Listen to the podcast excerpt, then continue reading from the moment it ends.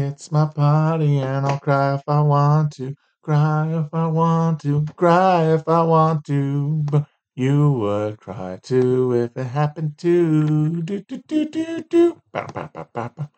Nobody knows where my Johnny has. Johnny has gone um, for a while. Why was he holding her hand when she's supposed to be wrong line? I forgot it. Uh, what's the name of this one? Oh yeah.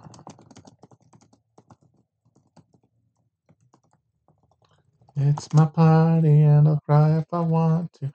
Cry if I want to, cry if I want to. You would cry too if it happened to you. She wore blue velvet, boom, boom, bluer than velvet were her eyes.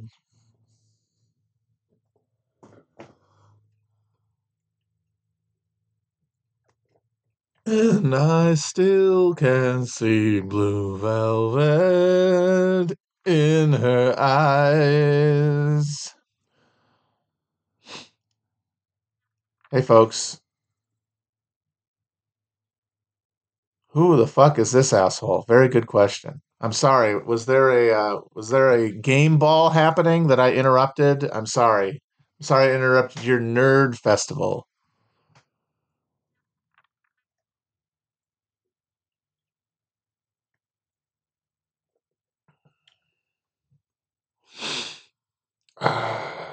So yeah, the only gaming we're going to be doing today is gaming the human brain. We're going to be hacking its neurons and unleashing and dumping into the ether its secret treasures and candies. We're, Montreal is not sold out. We just said that because the stupid tech Ticketmaster wasn't working for a while, and people assume that it's not. Buy the stupid tickets, you freaking Canucks, you fucking poutine eating motherfuckers. I don't know. We might not sell any tickets in Canada. I don't know. I, I never understand why anybody outside of America listens to the show, honestly. I mean, it's just sick. So, whatever. I don't care. I'll just eat poutine on the stage alone.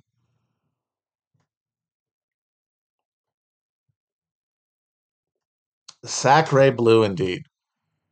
I do love that about uh, French Canadians that because they're kind of uh, stuck in the cultural model that prevailed in the 1700s when they got uh, taken away from France and be- became uh, British subjects, that all of their swear words are directly related to the Catholic Church like if people were still getting scandalized uh, in English by saying consarnate or zounds. Tabarnak.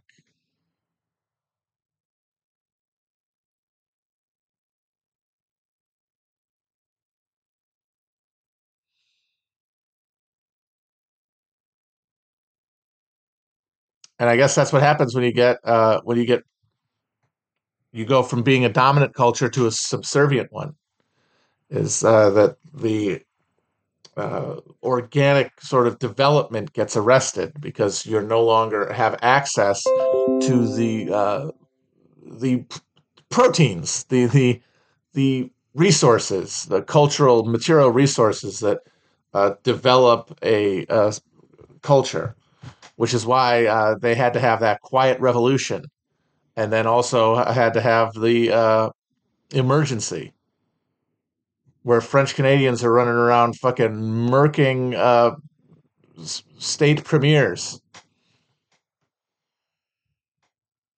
Am I a Quebecois? Am I a Quebecois separatist? Oh my god, get over it.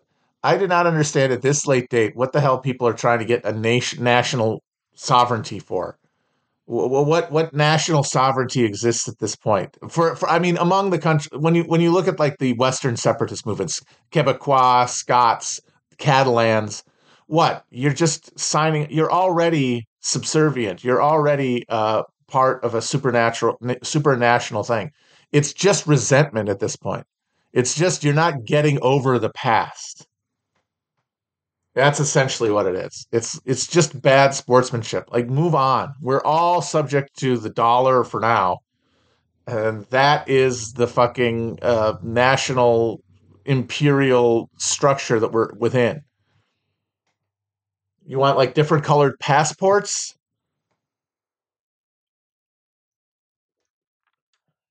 I mean, you get this. It, they they make you speak French in Quebec for the most part, right? Like they don't they take that shit seriously, so they get to speak their precious language. I mean, honestly, uh, Canadians, tell me the truth here. If Quebec did separate from Canada and became an independent country, would not the biggest uh, policy change brought by that simply be that they would have much, much stricter immigration standards than current Canada? Wouldn't that just be it? Realistically?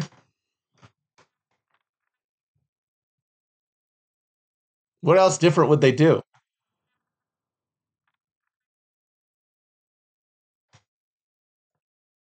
But I guess you could say that's the point. Like, if you're going to have a nation, that means preserving a certain national character.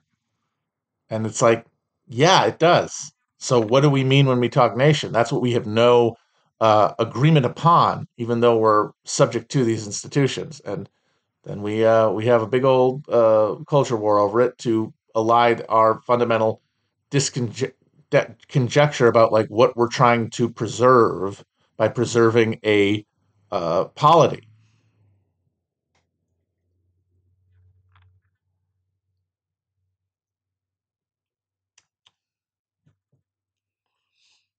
Better Call Saul is good. You know what? I'm finally watching the sixth season, and I am sorry.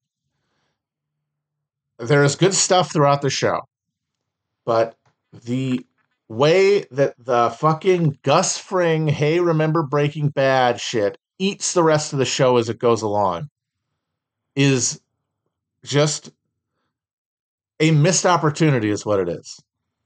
To me, the, the, the promise of a Better Call Saul Better Call Saul show was a show with a different tone and a different theme than Breaking Bad. Not just the same thing over again from a different perspective.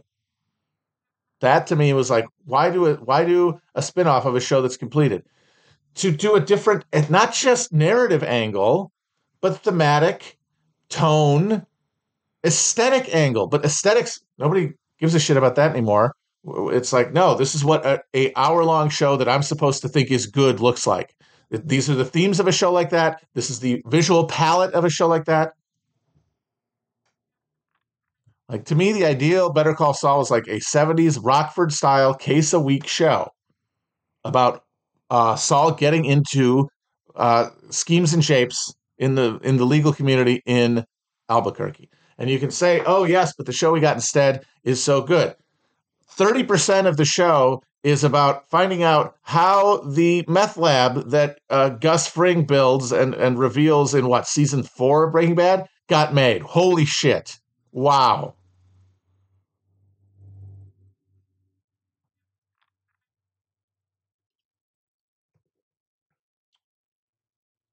So I'm just saying, yeah, there's good stuff throughout, but especially as the Lalo shit just ate the rest of the show in the last season, so that you don't see Saul become Saul Goodman until the very end of the of the fucking last uh, uh, color episode.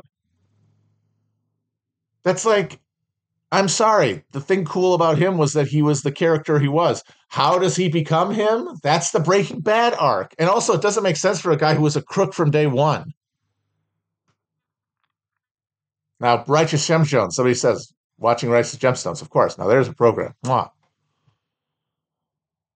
I just feel like people made uh, at every step since like Sopranos defined what a sh- uh, good show was. Meaning a show. This is what I mean by good show. I'm not talking about anything to do with quality. I'm talking about a film that can, a show that can fill a cultural space.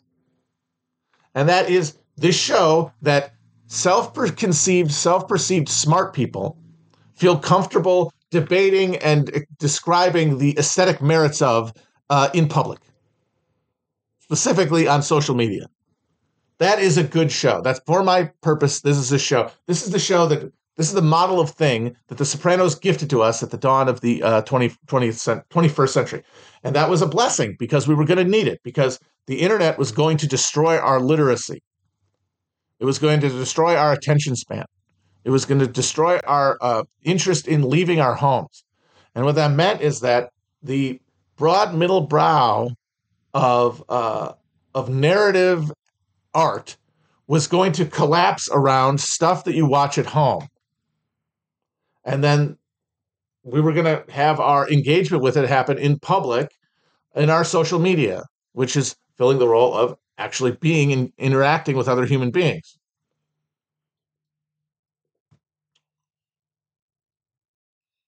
No, The Sopranos was not that down. I mean, it was incredibly well reviewed. There was an SNL sketch at the time that made fun of the reviews of The Sopranos in the first season, uh, just hyperventilating, like the Messiah had arrived. But like it did not become a phenomenon for a little bit, and that's because people came to the lifestyle of at that time reading um, at work at their shitty, boring jobs, sitting down and reading uh, online recaps.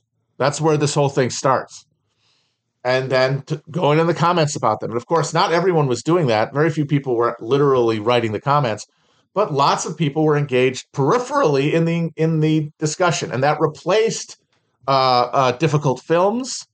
Uh, or honestly, anything outside of blockbuster films, it replaced novels completely.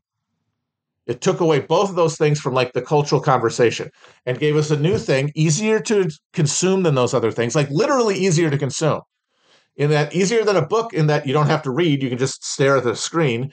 Easier than a movie in that you don't have to leave your house to see it. Easier.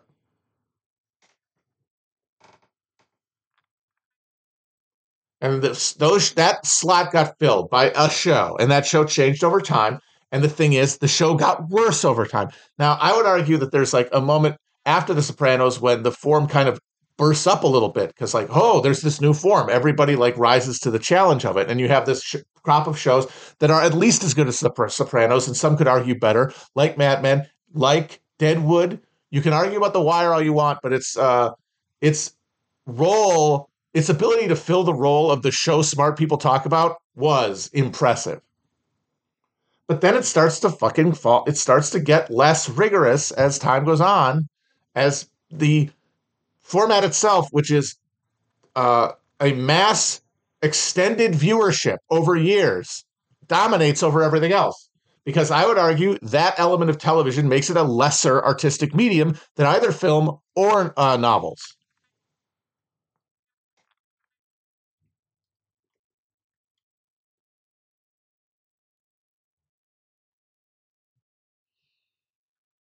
Easier, lesser and keeping people watching makes the genre stuff that's like supposed to be the sweet to the salty of the uh, you know more uh, mod, like modernist character based stuff overwhelms the palate. And Breaking Bad is really where that kicks in. But Breaking Bad is much more uh, genre y than any of the previous good shows. And as a result, people had to work harder to make it mean something.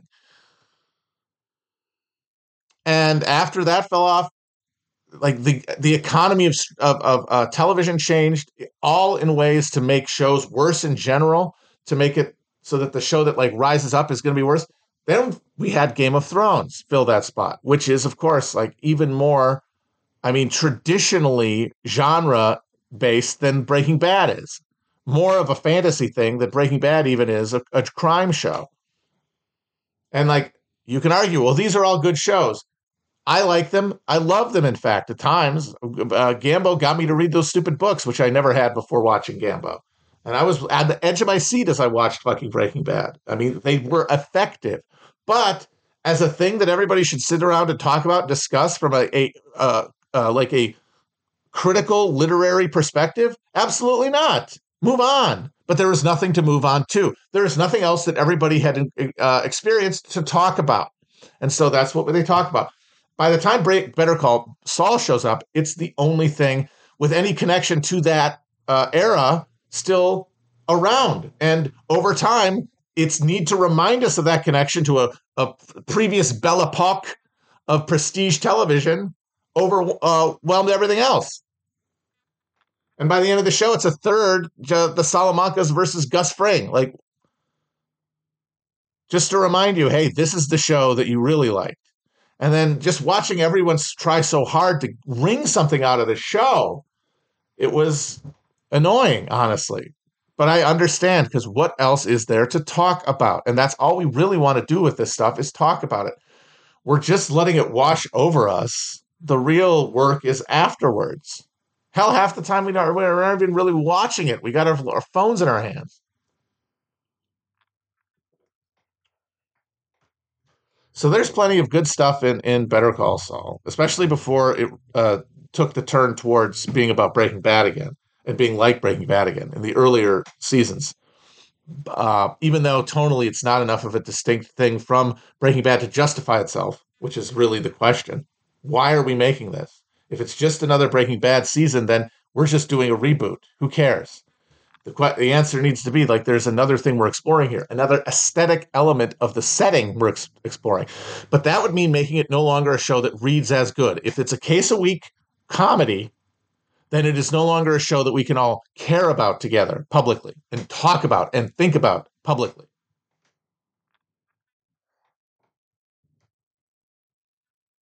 So, anyway, that is my case against the show.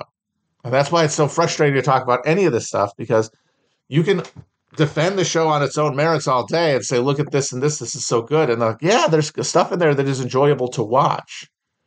But what it is expected to hold up to, the scrutiny is expected to hold up to, is uh, unreasonable and only motivated by a desire for it to fulfill this role for people who desperately want to be seen as publicly smart. Because it's not about smart smartness. It is about a specific neurotic need to be publicly perceived as intelligent that motivates people to have these kind of relationships with these TV shows. Which is what tells us how good or bad it is. That urge, not anything related to the text itself.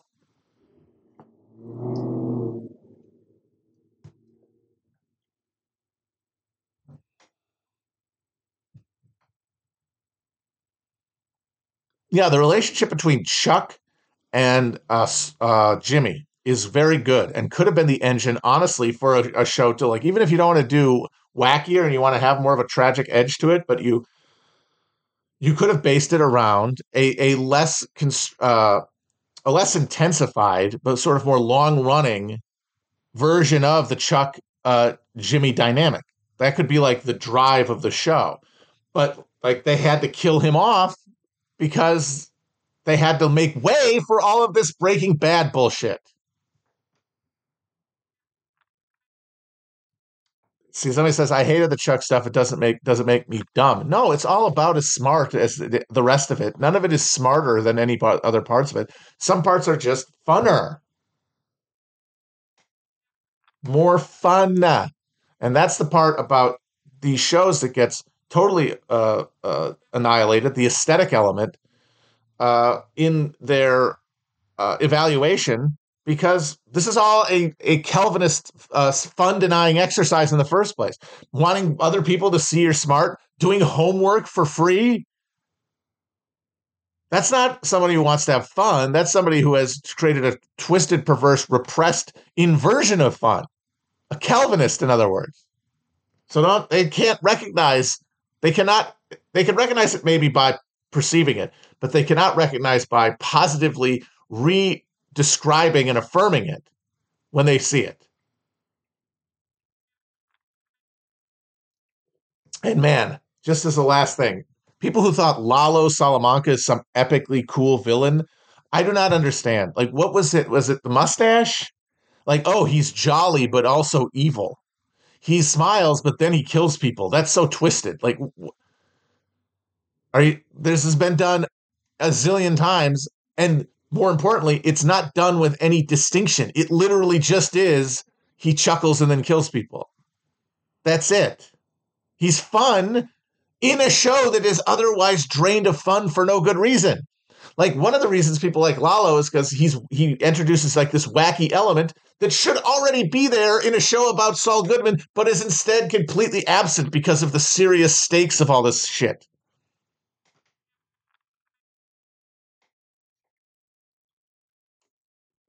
I'm saying if Lalo is the fun part of your show, you fucked up. It should be funner than that. It should be more fun than this. This is a minimal amount of fun. See, I want to have like a, a review column about television where I just review the meta context of reviewing television shows because I do have a lot of takes around TV because I'm as much of a fucking neutered dork as the rest of you. I got to watch television more than I absolutely should because I'm like, what do I do with myself? So I'm watching this slop, and I, of course, want myself to be uh, appear to be intelligent. I'm talking about myself here. But I would like to just uh, pers- give some ability to deceive myself, if no one else, that I'm doing something other than that by not having to like uh, talk about these shows as if they're good or not. Like this is slop. Like uh, for example, Andor. I've watched two episodes of Andor. I, I could see why people like it. I will probably maybe watch it at some point in the future, but I don't know. I don't have Disney Plus, and I don't really want to. Uh, I don't know how to torrent things, so maybe maybe not. We'll see what happens. But even if it's as good as people say it is, I think it is morally respons- it is the moral responsibility of anyone who watches Andor to shut the fuck up about it and not ever say it's good, not ever say a word about it, even if it means it gets canceled, because it is criminal that to- that Tony motherfucking Gilroy, who made Michael Michael Clayton, which is one of the best films in the best film decade of like the past 30 years, 2007, uh, and is like a proven uh, film filmic pimp. Uh, and ha- obviously had plenty of ideas for his own work that he couldn't make because they would only let him do something if it had bleep bloops in it is now being forced to make a bleep bloop show. And the fact that it's the best bleep bloop show is totally immaterial to the fact that it uh, is a crime that this should be where we're given uh, what we're giving Tony Gilroy money for. And then we're going to cheer this lack of standards. We're going to hoot and holler and slap our fins together. That is criminal. Watch it and enjoy it if you think it's good for the love of God, but keep your mouth shut keep your mouth shut, eh? And like the number of people, this is someone points this out, say, "Oh, the politics are good." What? So what? That's homework. Okay, kids. Uh, so tomorrow you got to uh, watch Andor and then have a book report ready for a class about uh, why it's epically communist. Did I say something with a Wisconsin accent? It does come out sometimes. It does come out on the vowels. Oh my God. You want some toast? That's my favorite part of the Wisconsin accent is the way they do OA. Toast? Boat? We're going on the boat.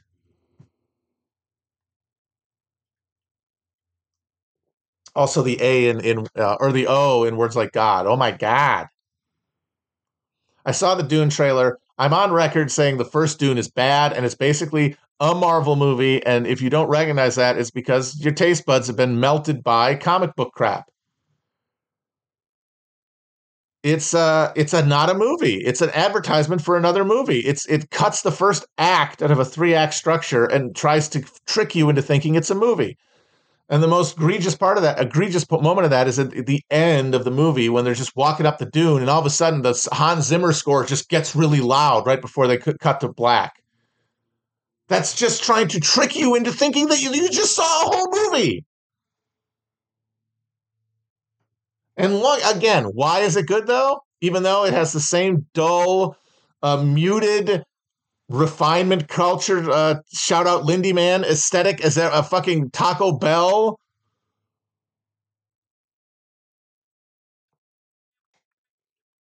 It's got the same uh uh it's like, oh, Hans Zimmer, uh Desert Planet movie. What are you going with?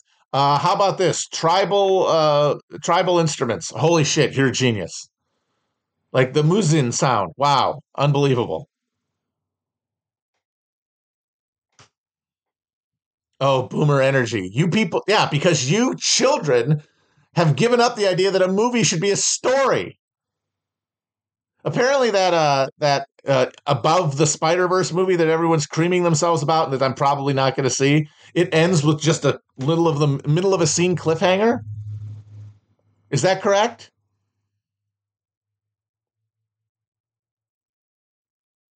Okay, that's not how you do that. That's not how you do the middle part of a trilogy. Has anyone seen uh, Back to the Future 2? You fucking children. Have any of you guys? I love how I'm like arguing in favor of stuff that was considered slop in 1980s. It's like, yes, it was considered slop in 1980s. Now it's good compared to the slop we have now. That's just how it works. Take it up with the second law of thermodynamics. But that movie tells the whole story about uh, Marty having to go back and uh, oh oh I'm sorry, Back to the Future one, uh, and Back to the Future two both end with Cliff with uh, invitations to watch the next movie. Uh, at the end of Back to the Future one, they go, "Your kids, something's wrong with your kids," and then they go away. And then at the end of uh, the third one, you find out that Doc is in the Old West, and, and Marty's got to go back for him. But in both of those, they tell the whole story and then they introduce this next link in the chain to a new story. They do not just stop the movie and then say come back for it again. That's not that's not a movie. That's not a film. That is an episode what of television. And clapping like a seal for it is clapping for the fucking Klein. I'm sorry.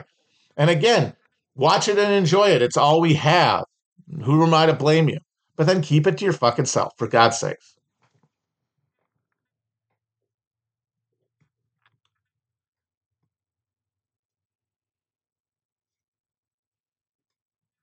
So yes, I'm an old man complaining about the kids today on their dumb phones, but wh- that's what I am. That's what we all are. We we gonna try to frantically dress it up uh, in in like some sort of transcendent garb of of eternal insight, but the fact is, we're all some degree or another, just reacting to the change in how we remember things at one point to how they are now. And a lot of that just boils down to aging, getting turned into uh, uh, value. But some of it is a real lived experience of the decline of institutions of all types, including cultural production under this accelerated terminal end stage capitalism. And I, I got to the reason they call this late capitalism or or late stage capitalism, the reason I think that that is a useful term and it, that it actually does describe something is because it is totalized capitalism, which is what we have. And that is why we are in a decline phase because once capitalism is totalized, it can only decline from there. As all systems all systems reach a, a totalization, and then their internal contradictions bring them to destruction. This is just the first one that is literally uh, global. This is the first order class society that is literally global as opposed to just global within uh, its like, uh, thermo- thermodynamic limit of expansion. Yeah, it's all downhill. So that is the late stage. But that stage could exist for maybe ever. Maybe if they actually do figure out how to make the computers turn you into a robot, it'll be a post scarcity utopian singularity robot colony of like 10 assholes.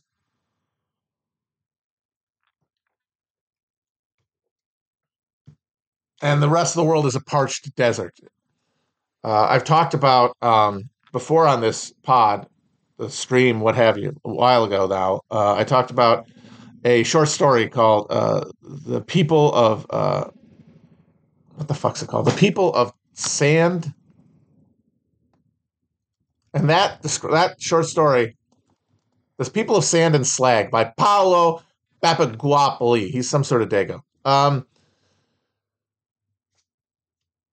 and it's about a, a, it's about late stage capitalism. It's about uh, uh, uh, uh, it's about capitalism at its final development, and that's just what we have now at a, at a ends at a further stage of technological development but the the dynamic of the relation, the internal uh, cultural dynamics, the dynamics between hum, individual humans, and the d- dynamics between people and the environment and other living things is the same as it is now.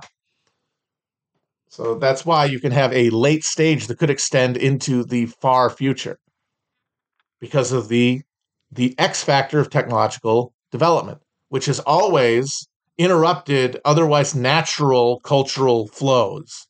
Like there are plenty of points where our existing class structure should have collapsed a long time ago. What saved it at every point was a technological breakthrough. Pressure applied to a point of uh, mental pressure, collective, like uh, uh, creative, intellectual pressure applied to uh, cracks in an edifice. You know, technology is like the finger in the dike that then, over time, because of the breakthroughs involved in technological innovation and development, create a whole new uh, terrain that extends the horizon out even farther. Uh, but we're and and if and now though we it could continue indefinitely, but not without the mass majority of humanity being extinguished. And really, uh, the political question of, of for uh, first worlders is how do you imagine integrating yourself into that process? Where are you going to be as that is occurring? And of course, for everybody hearing this and myself, I'm inside this machine. But, you know, it's going to break down not according to like a static border, but uh, it's going to happen within polities, between polities. It's going to be a hollowing out and a collapse around protected geographical atolls, an archipelago of capital.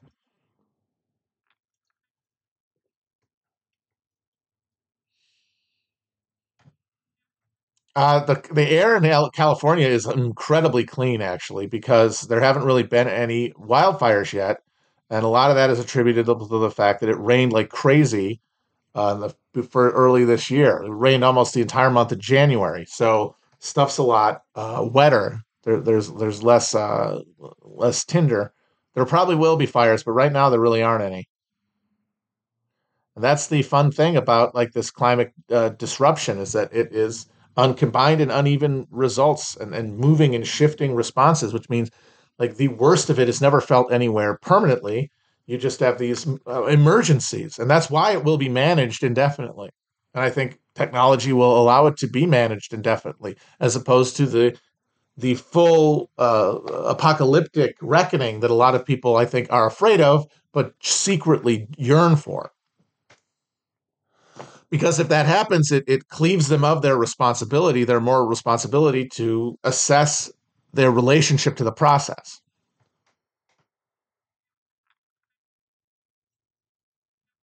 Somebody says Polar sucks. Polar's pretty good, man.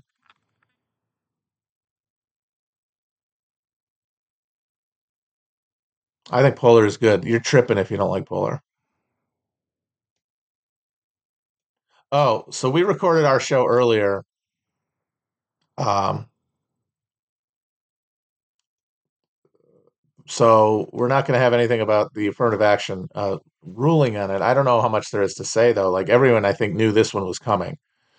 Uh, and also at this point, you got to really wonder like how how crucial is this in like the broader sense when you consider how how few people uh, like admission standards to selective universities refers to, and also the fact that Roberts left universities the leeway to consider race, but on an individual per- standard, which, since they already have a black box admissions standard, uh, they can just claim that they do every time. There's no enforcement mechanism. So if they want to keep doing it, they'll keep doing it. I don't think they're going to. I think that their their ideology there is protected and cocooned enough uh, that they will keep doing what they were doing anyway. Uh, it's very funny though, because like if like a lot of white people are very happy right now, but like if they really if they took this seriously, which they won't, if they took this all the way seriously, all right, all right we're getting rid of race completely. Well, then guess what? Uh, you're still not getting into a university, but it's because an Asian person took your spot, not a black person. Congratulations.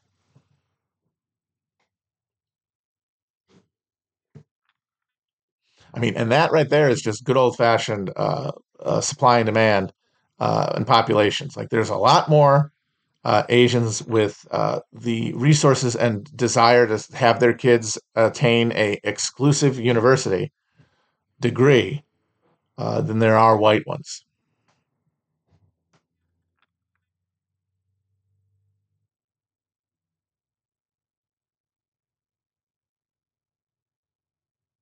And yeah, like uh, exclusive universities should be bulldozed. I've, I've discussed what I think there should be instead of universities. I think there should be managed. I mean, this is of course not like have them pass this now, have Brandon pass this now. Like, no, an entirely different government operating under different uh, uh, organs of deliberation would have to carry this policy out. But it would be national service for all kids for a couple of years where you go somewhere in the country that you aren't from, meet other kids who aren't from there, and work together on some sort of goal. And then while you're there, and then also when you come home, you will have access to locally available education in any subject you choose for free. And for stuff that is more intensive and requires like intensive educational infrastructure, you'd have centers for that where people who wanted to do that work could go.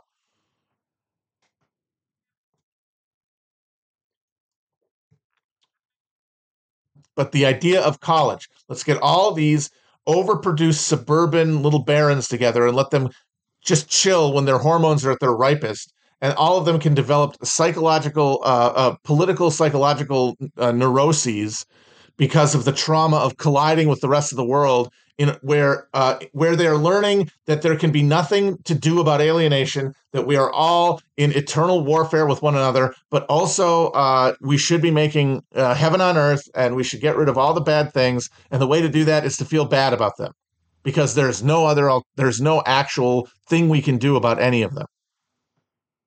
Good lord.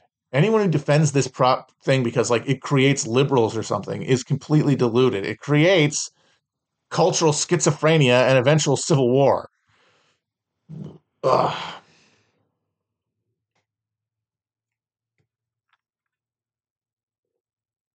Like, how about you come into adulthood, hormones and all this going with a bunch of other people who are all uh, working together on a common project? Holy shit. Maybe these aren't maybe our uh, cultural racial uh, uh, gender conflicts are not eternal and un and un uh, uh, resolvable. Maybe it isn't a zero sum game but that's what they're learning. And it's very funny to me the number of conservatives who think that they're going to destroy this uh, thing that even though they are a product of it and their mindset is merely a refraction, a reversal of the mindset that it's imprinting onto all those horrible libs. Like you are hostage to the same ideological fantasy and uh, neurotic uh, um, torture chamber as the libs are.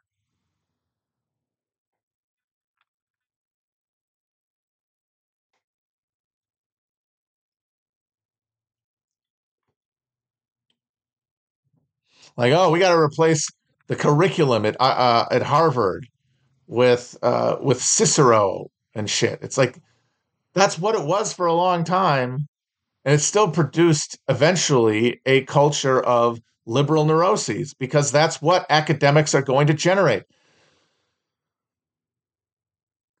For a very long time, conservatives would complain about how all the universities are staffed with liberals or communists. And for one thing, that wasn't true in many of the disciplines like business and stuff. But more importantly, conservatives uh, wanted to make money. A conservative would come in, a conservative of like intelligence and drive, the person who could complete like a multi-year uh, ad, uh, a postgraduate course in any subject, would rather make money than dick around at, at the fucking quad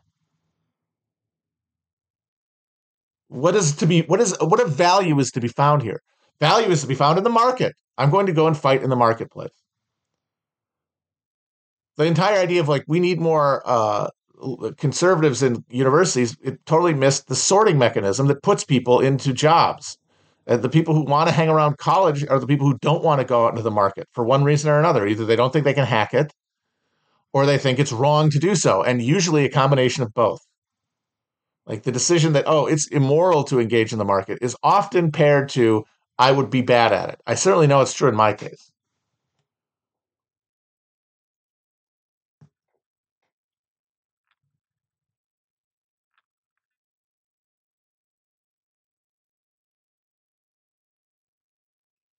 So you're going to create a cast of nervous, anxious, guilt riddled uh, nerds who just sit around and uh, try to ritually uh, discharge their accumulated sense of guilt to be in a system that they know is bad.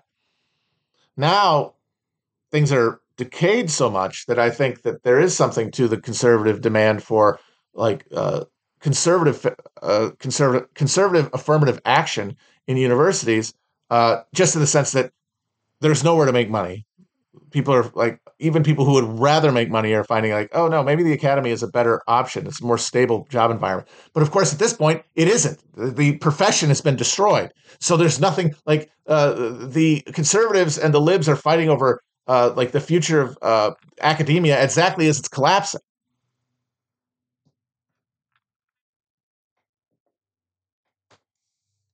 So all these questions about welfare about affirmative action uh, and uh, uh,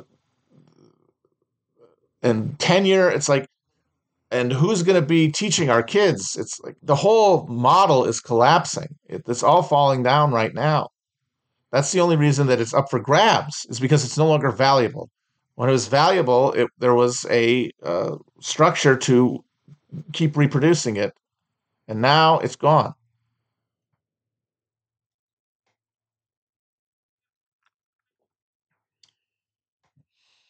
And they had to dismantle it. And how did they dismantle it? Well, they dismantled the new left, which is mostly students, partially by giving a bunch of them jobs in the academy. You can't bring down the system, but you can critique it, and maybe the kids that you uh, teach it teach their critique to will one day undo it. Of course, that's self-serving, but it's no one's fault because there was no alternative at that point. Like the historical energies that had uh, guided the left through its institutionals its its institutional power had evacuated. And you have to still live. Are you going to dest- destroy yourself like a bug, bug zapper running against the machine or are you going to live? And that's a question we all have to ask. And i honestly don't think that you can judge anybody who makes either choice because they're making them individually. A lot of people are going to make the choice to go along. And the, the best compromise they can imagine is i'll i'll, I'll get the same uh, same quarter lot that my parents did that I thought was bourgeois sellout uh, uh, murder. Uh, but because instead of you know working at a factory or working on Madison Avenue and contributing to the war machine, I am uh, on the campuses deconstructing all of the propaganda and, and and the systems of power, and I'm teaching the kids how it works and all this stuff. And so that's worthwhile work that needs to be done uh, to oppose this thing without opposing it.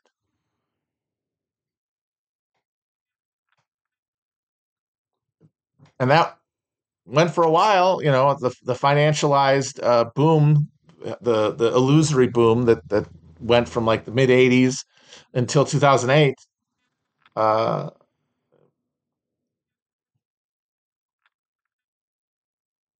the the home based speculative boom that that was filled in for like a productive economy as we were dismantling ours.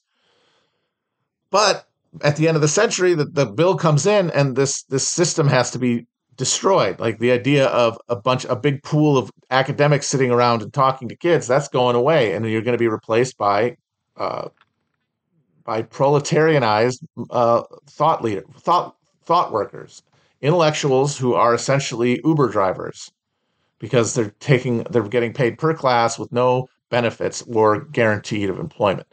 So who's going to do that? Who's going to allow this institution to be destroyed when these people care about it so much? Administrators, which is that strata of people within this, you know, uh, overproduced elite who can be bought off and can convince themselves that the work they do is meaningful. And what you have to do to convince them is you need to give them way more money. And lo and behold, the more money you give people, the easier it is for them to pull a, some bullshit reason out of their ass that what they're doing is meaningful.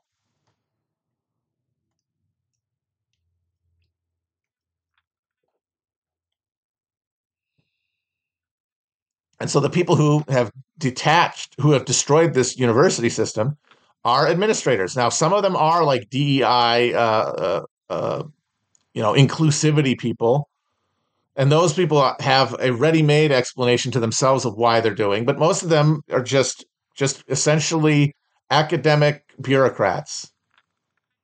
And if you give them the power to do it, and you give them enough money to motivate them, they'll do it. Just like if you give if you gave the people the uh, former uh, communist officials in Eastern Europe after the fall of the Soviet Union, you give them enough money and they will sell you everything that they used to think mattered in the world.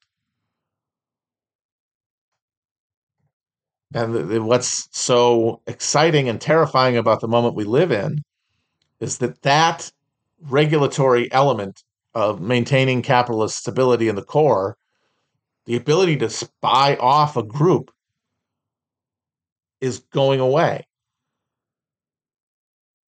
There is no like college itself can no longer be stand as like this this ritual that like it'll be fun and it might be annoying but it'll mostly be enjoyable and at the end of it you will be able to be one of us.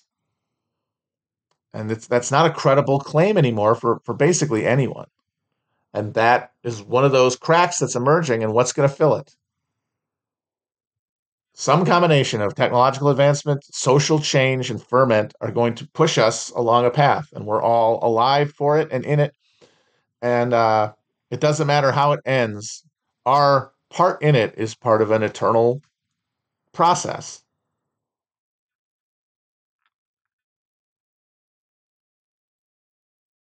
So yeah, that's why there there, there can never be a, a black pill. It just doesn't make sense. You're alive.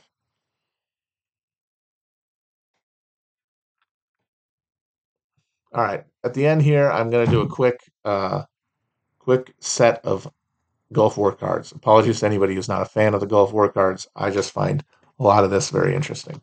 So the first one we got here is a military asset, the M1, the M1 main battle tank the good old M1 main battle tank. And I saw this one and I thought, is this a? I think this might be a double. I remember we did a main battle tank that wasn't the Abrams tank. Is that the same one? And then I look back through them and it's like, no, we did this one. We did the M60 main battle tank, which I think is the coolest looking one. Uh, and I was just like, God damn, that's three main battle tanks. We got three main battle tanks. What, what does the word main even mean? That's how you know you got a fucking military empire when you got three main battle tanks. Seems like you should have one main battle tank. That's your main battle tank. Do the words have meaning or not? So this though is the M1. This is the M1 main battle tank, which looks more like the Abrams to me and therefore less aesthetically pleasing. Uh oh, main battle. Like they're you use them in the main battle as opposed to the outer battle? I don't know. Uh, in 1976, the U.S. Army awarded Chrysler the contract for 11 XM1 vehicles, the forerunners of the M1 and M1A1 Abrams. The first A1 M1 had revolutionary gas turbine engines and a 105 millimeter main gun. The fire control system included laser rangefinder, full solution digital computer, and day-night sight. A later version, the M1A1, included a 120 millimeter main gun and an integrated air conditioning system. Wait a minute, some of these don't have air conditioners? Motherfucker.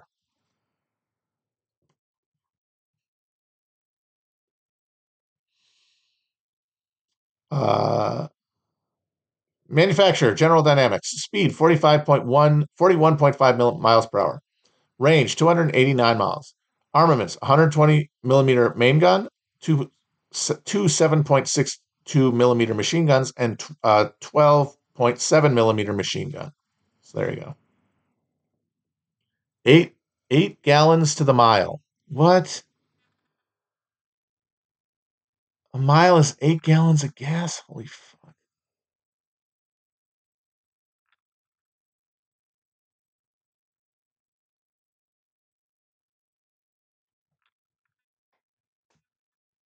I already said something smart. This is the card time. This is a very funny one to me. Uh, military skills, fitness, Fitness. Fitness, folks. Don't we love it? Fitness of mind, fitness of body is a slogan of the U.S. military uses to encourage health. U.S. Marines, upon graduation from boot camp, set their fitness goals for 20 pull ups, 60 sit ups in two minutes, and running three miles. That can't still be the standard, right? They have to have gotten rid of that. There's no way they're still a military if they're asking a bunch of 18 year olds in the in 2023 to do that. Uh, and running three miles in less than 18 minutes. No way.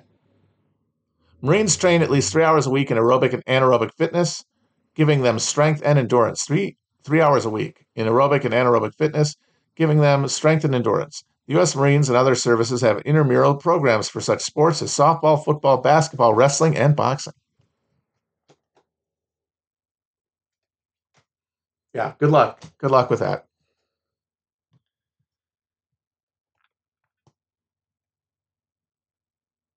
Uh, so we've got here government, Congress, the clown car. Is this is this is this Cirque du Soleil? Where is this building?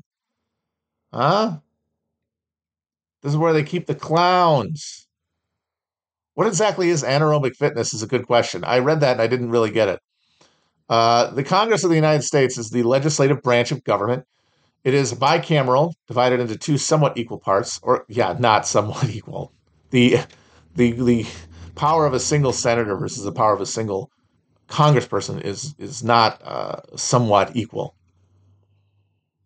Uh, organization, the Senate and the House of Representatives. The Senate has 100 members, two from each state, elected for six year terms. The members of the House of Representatives are elected for two years. Uh, at present, there are 435 representatives, the number allowed each state being based upon population, with each state having at least one. Only Congress can declare war, and yet didn't. Do you really want to bring that up with your Gulf War trading cards?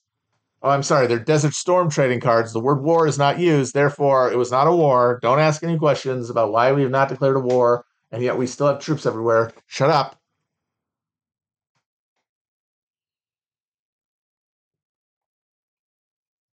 No, it said aerobic and anaerobic.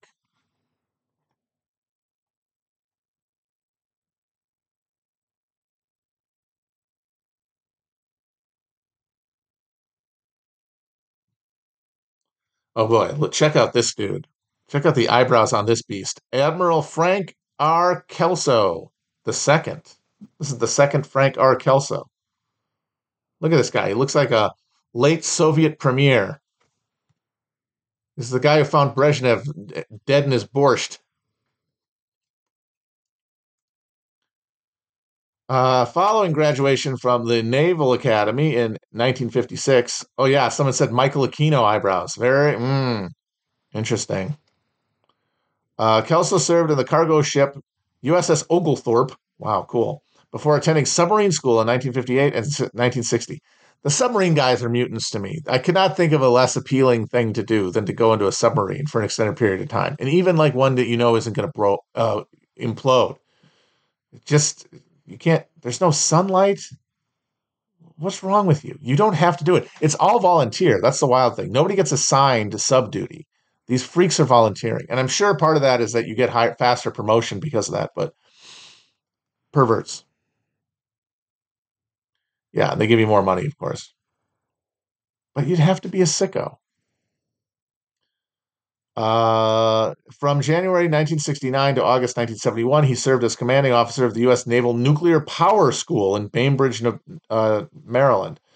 On June 30th, 1986, Kelso was promoted to admiral and assumed the duties of commander in chief, U.S. Atlantic Fleet. He became the U.S. Navy's 24th chief of naval operations on June 29th, 1990. So this guy is in charge of sending the uh, aircraft carriers into the Persian Gulf to just launch those fucking tomahawks. Just press a button. Wow, incredible. You're fucking Bull Halsey over here. You're Admiral Nelson. Just parking your floating shopping mall off the coast of Kuwait and just having some guys in headphones press buttons. Amazing.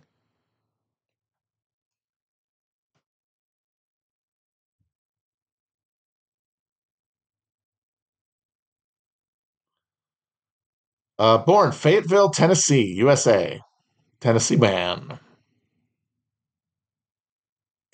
Birth date, July 11, 1933. So he's probably dead. right? Frank Kelso, probably dead. Somebody check on that.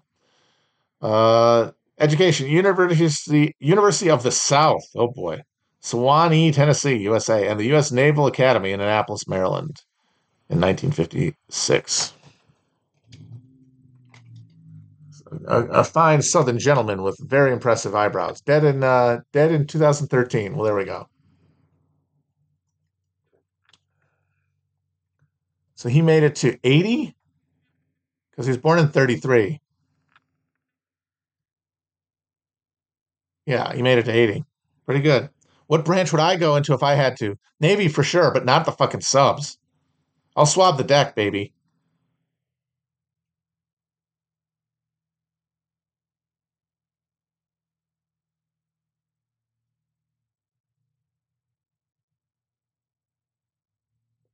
Air Force is too much math. No, thank you.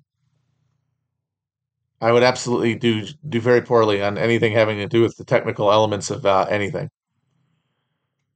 Yeah, Coast Guard would be nice. Following a family tradition. I've said this before, but I had a very old dad, second family type situation. So my dad was a World War II veteran, which is wild, and he uh, he volunteered for the Coast Guard. He was like, "I'm not fucking getting my ass shot off. No, thank you." So now that's a tradition like none other.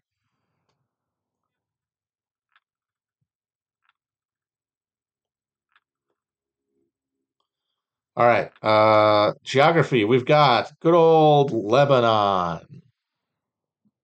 Lebanon. Good old Lebanon. The Republic, Lebanon has been racked by clan warfare for centuries. You could say that. The action, the factions include Maronite Christians, Sunni Muslims. Interesting. They do the Muslims with the O, old timey style. Uh, Druze and Shiite Muslims. Civil war broke out in 1958 and 1975. During the last year, Syrian troops intervened and remained in Lebanon. Israel also intervened on two occasions. Three now. Last time they got their asses kicked. In 1983, the USA and other Western nations sent troops to Beirut to enforce a ceasefire. An action on military installations resulted in the death of 241 U.S. Marines. An attack on military installations, rather.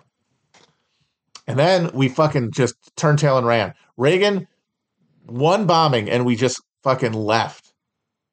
And then we invaded Grenada, so nobody thought we were pussies. It's very funny. Uh, geographic area 4,015 square miles. Population 3.3 million. Languages Arabic, French, English. Predominant religions Islam and Christianity. Capital Beirut. Government type Republic. Head of government President Elias Harani. Yeah. Oh, poor Lebanon.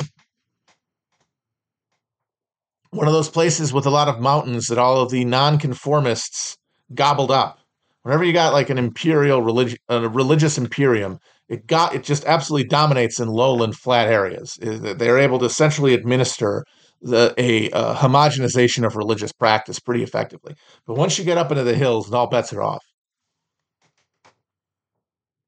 But that means once you try to turn Lebanon into a uh, Westphalian state post colonial era, ooh, not great.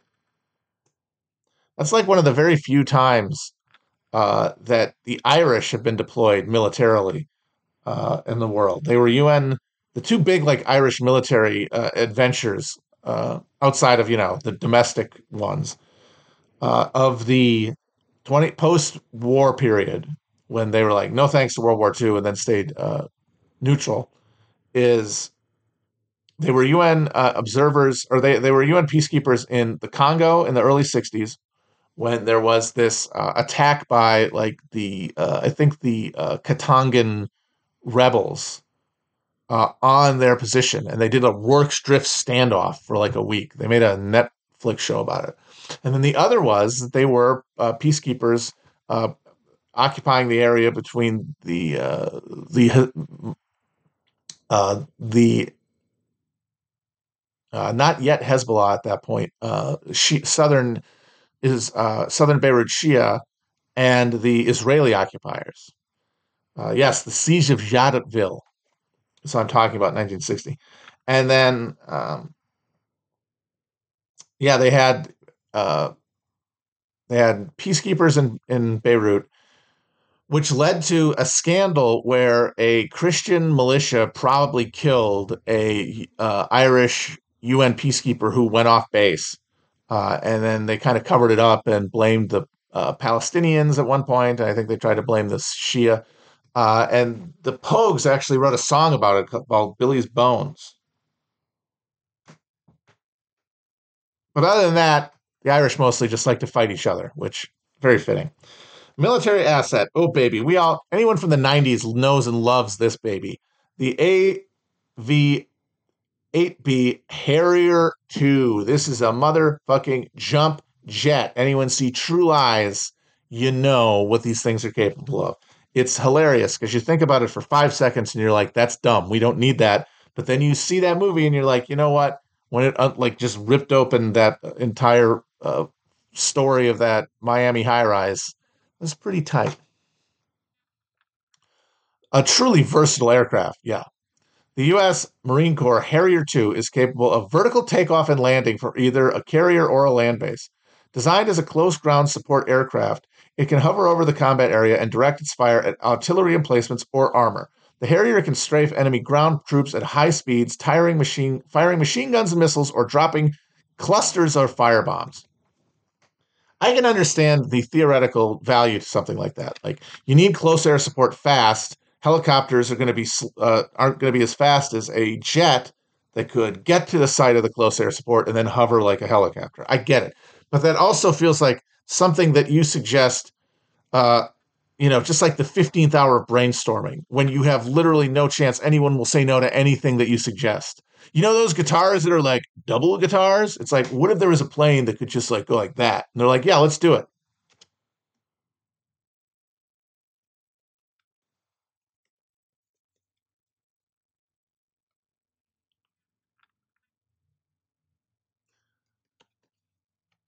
Uh, I mean, now what we have instead is the Osprey, which is just a way to kill uh, kill military pilots and and uh, passengers.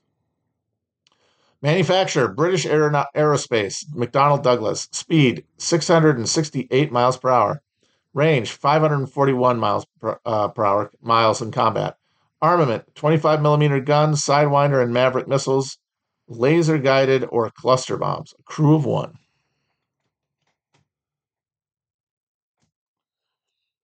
Yeah. Honestly, just worth it for the worth it for True Lies even if it never did anything else. And I honestly don't know if it ever did. Has has a Harrier ever been used in combat? Somebody tell me. Military asset here, a Knox class frigate. We got a frigate, guys. We got a motherfucking frigate. Oh, the Falklands. Oh man. The bloody Argies.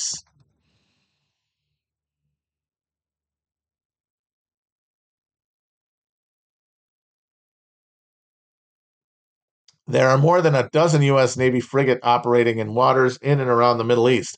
The Knox class frigates are armed with medium range surface to surface and surface to air missiles. The Vreeland was assigned to the Roosevelt Carrier Group in the Red Sea, and the Montgomery was assigned to the Saratoga Carrier Group. Home port of both ships is Mayport, Florida.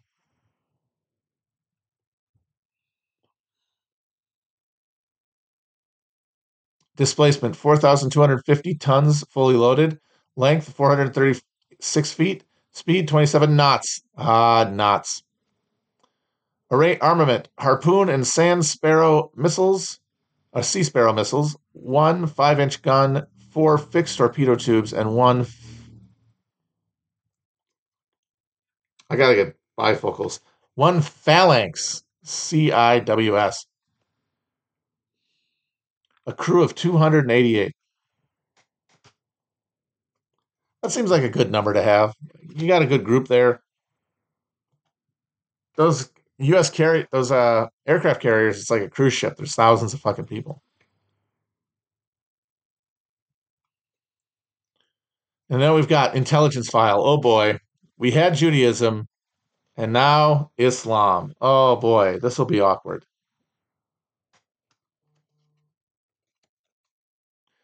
Islam, Christianity, and Judaism all believe in the same God, whom Muslims call Allah, as well as in the prophet Abraham and Moses. Followers of Islam recognize Jesus as a prophet preceding Muhammad. The five pillars of Islam are the statement, There is no God but God, and Muhammad is his prophet, praying five times a day in the direction of Mecca, Saudi Arabia, giving regularly to charity, fasting during the days of Ramadan, and making a pilgrimage to Mecca if possible. That's pretty true. And nothing there, nothing there about it being uh, blood drinking maniacs or anything. Uh, they, they were pretty chill during that first Gulf War because there had been no 9 11 beforehand. Followers, 900 million at the point. Percentage of the world's population, 17. Founder, Muhammad. Founded, 600, 611 AD. Sacred text, the Quran and the Hadiths. And if you are actually a fan of Western monotheism as a concept, if you're down with the one God deal, we all commit to one God, we, we, we pick him and we follow him, we ride or die, and we like put all of our human traits onto them and, and all that stuff. If you're into that, then you got to back Islam. Christianity is cashed. It is fucking washed. Judaism still got some juice, but that's just because of uh, you know the, the existence of Israel and and the, and the position of uh, uh, the the uh, live the live nature of Judaism among Jewish elites. Like the, there's no Christians with money. You know what I mean? They believe in themselves. They've turned Jesus into a pagan war god that represents themselves. And, and capital is uh, a is Satan from that world. Now the the reigning god over all, uh, and the only monotheistic alternative to that is uh, is Islam. It's because it's a live religious tradition at all levels of society, or most anyway, more, much more than Christianity. But I don't know. I, I, I don't think it's. I don't think the future is monotheistic. I gotta say, it just seems like a thing that's got a uh, got an expiration date, one way or the other. Ah, Spain, Spain in our hearts. I've been reading a lot about these motherfuckers. Uh, thanks to the uh, Spanish Civil War pod I'm preparing. But these are some more guys who just sort of watched and clapped while we did the Gulf War. Located in southwestern Europe, Spain has coastlines on both the Mediterranean Sea and the Atlantic Ocean. Because of its relationship with Germany and Italy during the 30s and 40s, Spain was not granted admission to the United Nations until 1955. That's a way to put it.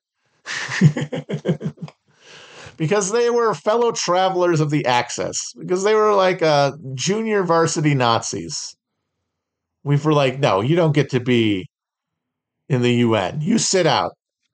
They made them sit out man, that must have pissed off a lot of the loyalists because there was a feeling among a lot of the uh, exiled Spanish leftists that when the war ended, the project would continue and that they would liberate Spain.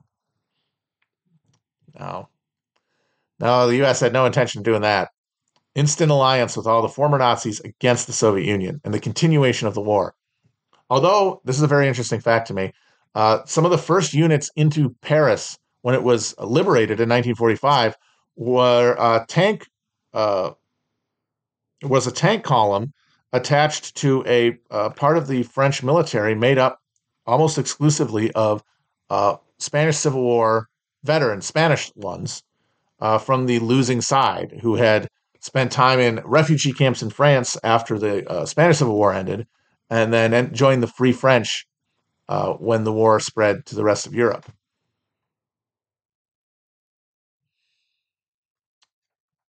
but they never could never really uh, pull off fascism like classical fascism. You, they, they, did not have a, a dynamic enough uh, urban middle class for that.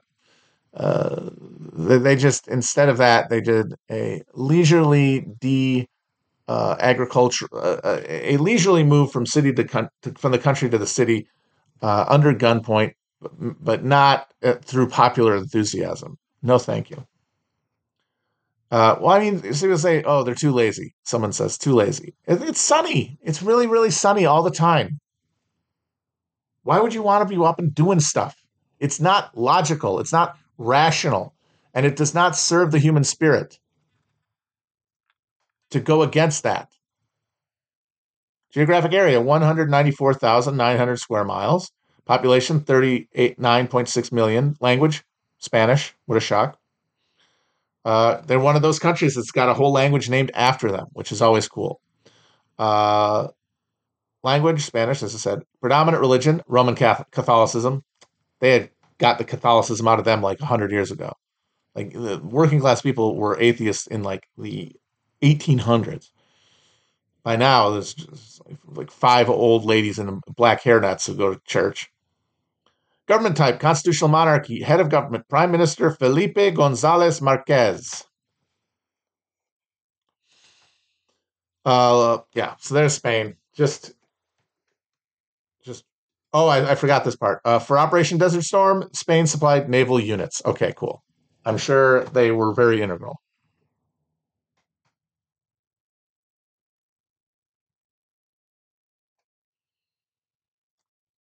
And here we go. We got Poland. We forgot Poland? No, we remembered Poland. We'll never forget Poland. After being a major independent country for three, I think I've read this one before. Yeah, I'm pretty sure I did. I literally forgot Poland. That's funny. All right. Well, there you go. No last one because it's fucking Poland. We already. One of the worst flags, by the way, on earth. Just very uninspiring.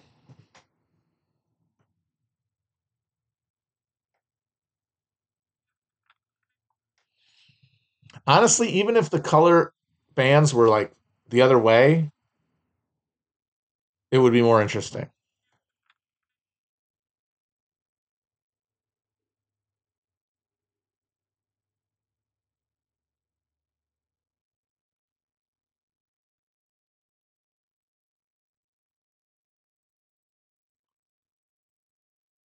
I don't like the tri- I don't like tricolor flags either. They're very boring to me too. Those are those are Z generating uh flags. All right, I'm gonna go. Talk to y'all later. Bye bye.